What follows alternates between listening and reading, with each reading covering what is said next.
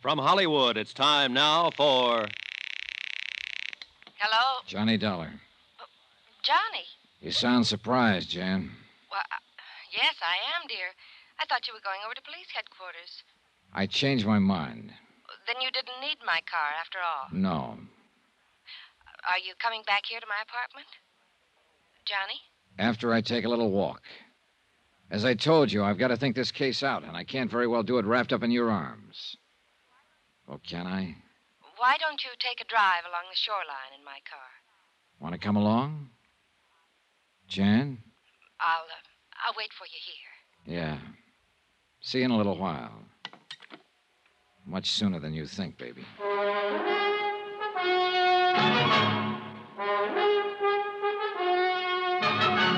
Tonight and every weekday night, Bob Bailey in the transcribed adventures of the man with the action packed expense account, America's fabulous freelance insurance investigator. Yours truly, Johnny Dollar.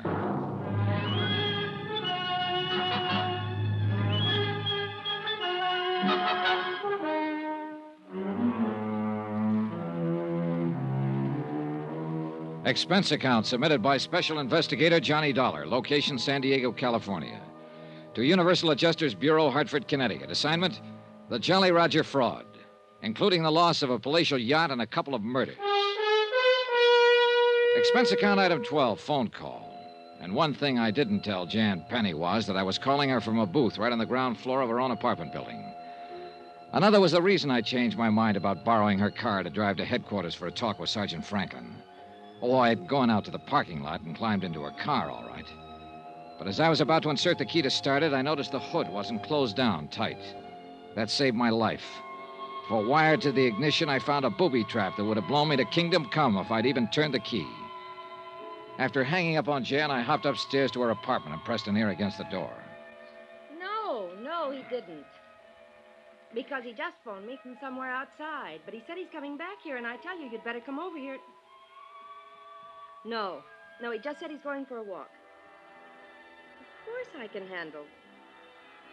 All right, all right. I went back to the first floor to the phone booth and called Sergeant Franklin. You think Jan Penny's in with Zanagian on this whole deal? Tell you this, I don't like what I think. Look, Sergeant, I'm going back upstairs to talk to her again. Uh, talk, did you say? Yes, talk. I'm going to lay it all out to her, tell her what I suspect and why. If I can break her down, okay. If I can't, well, I misjudged her. Lucky stiff. Huh?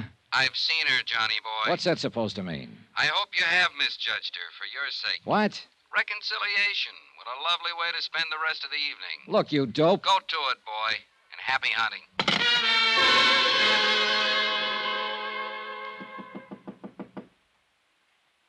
Who is it? Johnny? Yeah. My, that was a short walk. But I'm glad. Are you? Or are you sorry I didn't stay away longer so you could get some help? Help? Sit down. Sit down, Jan. I want to talk to you. Oh, how masterful. Here? As you know, I didn't borrow your car after all. Sit next to me, darling, and let's continue from where we left Oh. Because off. fortunately, somebody goofed left the hood partly open. Closer, Johnny. That's why I discovered the booby trap that would have gone off as I turned the ignition key. Closer, Johnny. I... Booby. What are you talking about? That's why you didn't hear the expected explosion right after I left you. Oh, no. Then they are after me, too. The warning over the phone. If I didn't stop helping you in this case, they. Oh, Johnny, what'll I do? Johnny. For one thing, take your arms back to yourself and move over to your own corner of this couch so I can pull a gun if any of your pals suddenly. Ah, my dear Mr. Dollar. Zanagian. I fear it's too late. Ortiz here will pull the trigger if you so much as move a hand toward your gun. He's an excellent shot. Yeah, I'm sure he is. Awkward coming in the service entrance, but I was concerned lest your phone call in the lobby might have been to the police. Now, here now, permit me to take charge of your gun. Just a minute, Zanagian. I shoot. Yeah, thank you. Oh, yes, uh, this is Ortiz, the man I've had following you since your arrival here in San Diego. You don't recognize him, dear boy? Yeah, I keep him from seeing me. He never know I follow him. Oh, yeah. Yeah, Artis, you've been pretty good at it. But as long as we've been introduced now, why don't we shake hands? Go back, or I shoot. Oh, and the wood, my boy.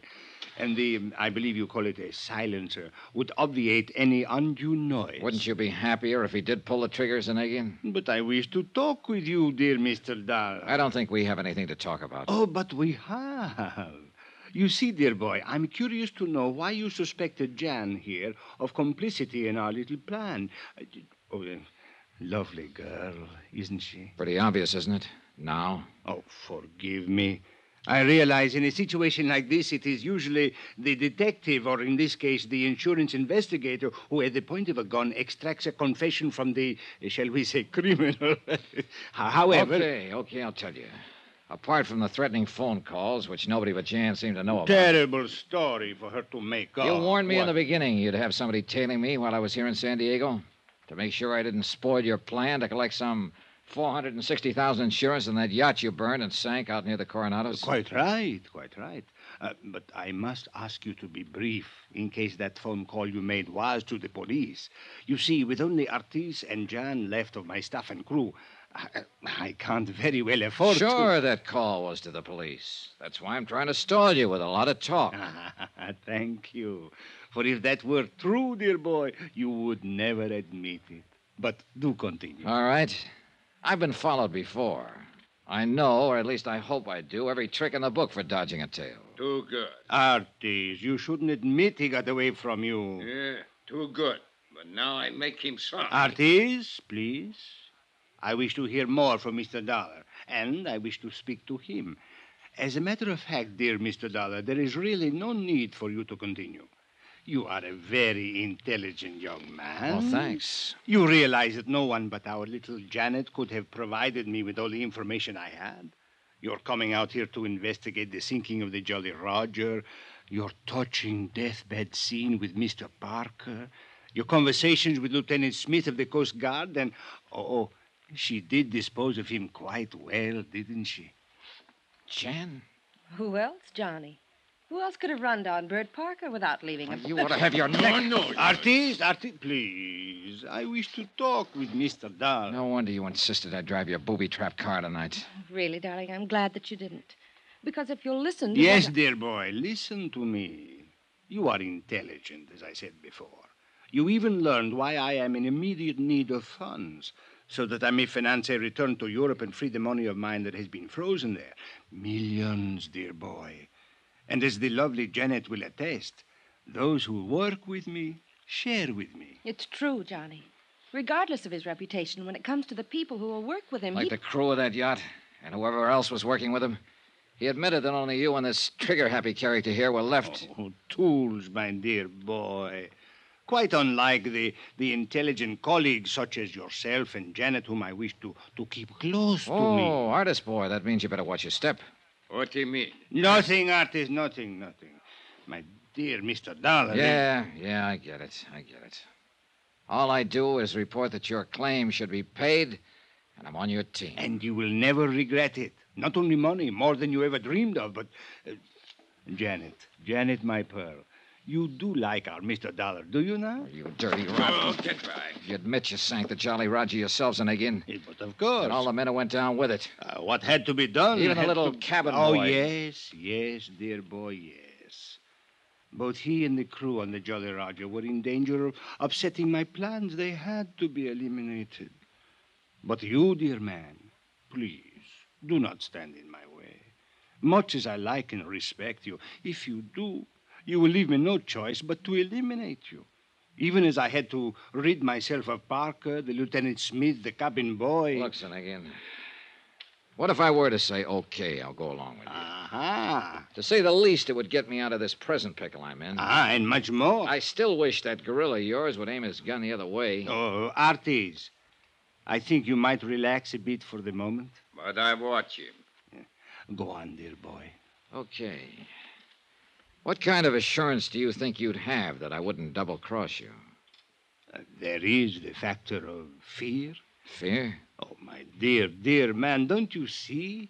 The choice is as simple as this, and the choice is yours.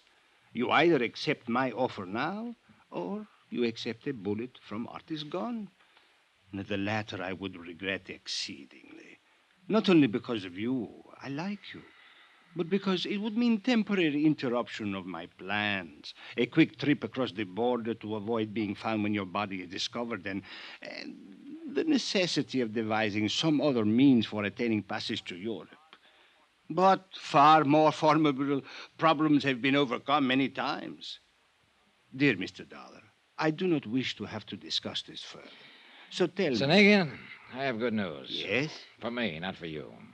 You mean you refuse? No, dear boy. No, I mean you aren't going to have to discuss this any further. You won't be able to. But, my Much dear. as I'd like to tie up this case with a big fancy ending, a real dramatic tagline, I do not understand you, all of dear your boy. long-winded confession a minute ago might just as well have been stated in court. What? As a matter of fact, you'll probably hear it in court, word for word. I do not You understand. and this homely trigger man of yours aren't the only ones who know about the service entrance to this apartment. Wallace! What do you mean? You may as well give up quietly because the gentleman standing in the doorway directly behind No! you is Sergeant Franklin of the San Diego. Oh, no, you don't, Artie. I've been wanting you to crack it. I've been yours. No, please! Do not hurt me! Help! Please, please! Thanks, Sergeant. What a mess. Better tie up this gorilla, boys. I'm glad you took the hint and came over. You know my call was being listened to. Oh, I kind of thought so. Well, no more Zanagian. Dead? Yeah. By a slug from this big monkey's gun. If I'd known he was that bad a shot, I might have tried to jump him earlier. Come on, Artis. Up. up. After the way you hit him, he'll sleep for a long time. Well, Johnny. Huh? Johnny, listen to me. Oh, shut up.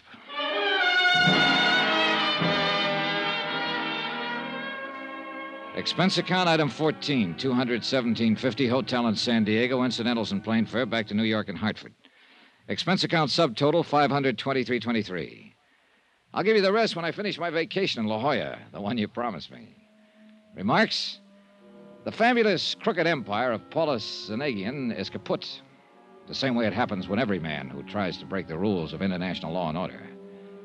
You might almost have called it death by his own hand, though, of course, little Artie will be made to pay for it. Jan, same thing, I guess. Ah, why do they do it? Yours truly, Johnny Dollar.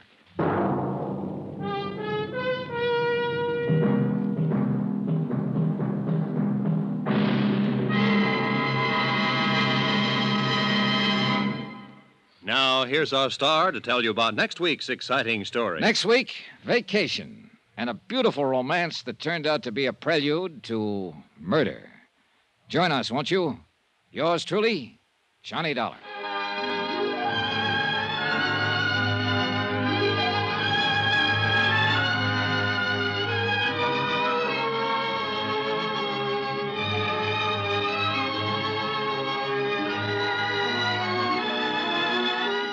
Yours truly, Johnny Dollar, starring Bob Bailey, is transcribed in Hollywood.